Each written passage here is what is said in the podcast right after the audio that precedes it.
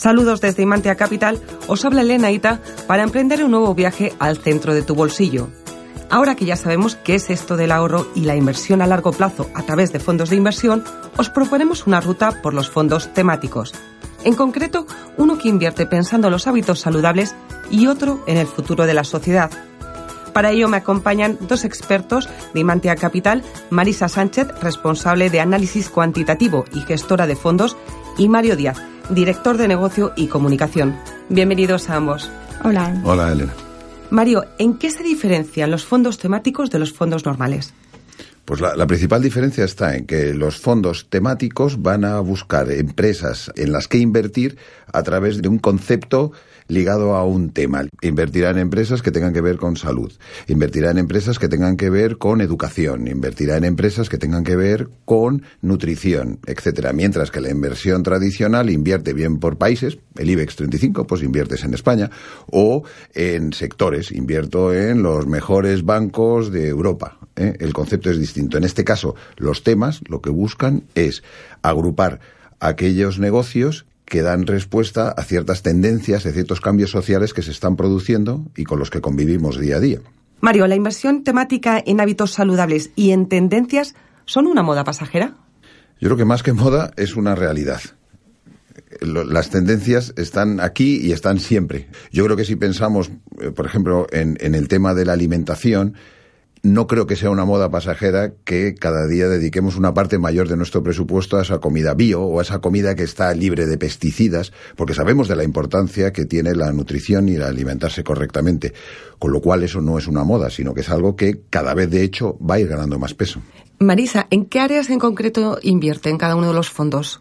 Pues eh, el Fondo Imantia Futuro invierte en temáticas que tienen un fuerte potencial de crecimiento futuro, entre ellas la inteligencia artificial, la robótica, la ciberseguridad, la justicia social, las energías limpias. El Imantia Futuro Healthy está vinculado a cuatro temáticas muy relacionadas con, con la, el estilo de vida saludable que son el deporte, la nutrición, la longevidad y los avances médicos. ¿Pueden incorporarse nuevas áreas en el futuro? Por supuesto. Dependiendo de los fondos, evidentemente en el Imantia Futuro es un fondo que invertirá siempre en temáticas que estén vinculadas al desarrollo económico, social y político, con lo cual todo aquello que esté vinculado a ese crecimiento se incorporará en el, fondo. En el caso del Imantia Healthy, pues todo aquello vinculado al estilo de vida saludable. Es importante destacar en este punto que los fondos, los dos, invierten en renta variable. Invierten en esas empresas y son empresas que son consolidadas, que tienen cotización y que tienen todo ese potencial. Les llamamos futuro porque generan rentabilidades futuras y porque están mejorando el futuro a través de su actividad en la, en la, sociedad.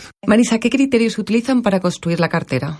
Bueno, pues nos basamos en la tecnología. Evidentemente, la revolución tecnológica está afectando cada día más al funcionamiento de los mercados financieros y nosotros vamos a usar esa tecnología porque tiene gran capacidad en el manejo tanto de base de datos como de estadísticas. Lo que pretendemos en el modelo es buscar patrones de comportamiento pasados que permitan construir una cartera óptima en cualquier circunstancia de mercado y que maximicen la composición, rentabilidad, volatilidad. Es decir, que parte se utiliza de una forma automatizada. Completamente, no tiene ningún sesgo subjetivo. Es decir, todo tipo de análisis se realiza de una manera objetiva. Usamos cálculo algebraico, inteligencia artificial, massive learning. Pero al final yo creo que hay que entender que la realidad cada vez más compleja y que hay millones de datos que se generan en cada minuto. Invertir en los mercados hoy no es como antes, donde había menos información y había que procesar menos. Ahora hay que procesar un volumen ingente de información. Como hay cantidad de datos que hay que tratar, y muchos de ellos son generados por propias máquinas, usamos también la máquina para poder detectar ineficiencias de mercado, poder aprovecharnos de ellas de una manera objetiva. Aparte de esas ineficiencias que comentas, ¿qué otras ventajas puede aportar esta automatización? Yo señalaría dos principales. Una, evitas el sesgo subjetivo, es decir, eh, no toma decisiones personales el propio gestor a la hora de tomar la decisión de inversión. Y por otro lado, eh, la capacidad que tiene la máquina en el manejo de estas grandes bases de datos. ¿Cuál es la labor, en este caso, del gestor como persona física? Se encarga en todo momento de que la máquina esté completamente alimentada de los datos de mercado porque se alimenta de los inputs del modelo, son inputs o evoluciones de precios, pero no solo precios de cierre, sino de, apertura de sesión, de, cierre de sesión, de volúmenes, de máximos, de mínimos, de volatilidades, de todo tipo de activos de renta variable concretamente. Y en última instancia, el gestor eh, a última hora del día decide si rebalancea o no la cartera, porque el modelo te va a proponer en todo momento una situación de cartera óptima. Pero como también se tienen en cuenta el tema de los costes, pues el gestor decidirá si es operativo o no eh, hacer ese tipo de rebalanceo. ¿Cada cuánto se revisa? Normalmente la frecuencia es la que queramos. Evidentemente nosotros nos hemos marcado una pauta que sea mensual, pero la máquina se nutre de, de datos diariamente, con lo cual ofrece rebalanceos diarios. A veces no son efectivos por el tema operativo, con lo cual si no es significativo el gestor decide si realiza o no esos cambios diarios. Mario, ¿cuáles son los principales atractivos de, ambos fondos? Yo diría que el principal atractivo está en la rentabilidad, que es lo que buscamos al final de, de, fondo. Son activos muy rentables. Y son muy rentables pero no de una forma indiscriminada. Son muy rentables a la vez que aportan algo, que es el segundo atractivo de, este tipo de fondos. Aportan ese futuro que nos gusta, que hemos repetido tanto la palabra, es porque están dando futuro, porque invierten en esas compañías que están apostando precisamente por estos temas que son eh, tan importantes para la sociedad y son tan importantes para el medio ambiente. Y además diría que es novedoso, en el sentido de tanto el enfoque de inversión como la forma en cómo se ejecuta a través de esas variables que nos decía Marisa. ¿Por qué creéis que son una apuesta ganadora? Porque Dicho de otra manera, si no lo utilizáramos, si no utilizáramos toda la información que tenemos disponible, creo que sería una apuesta perdedora.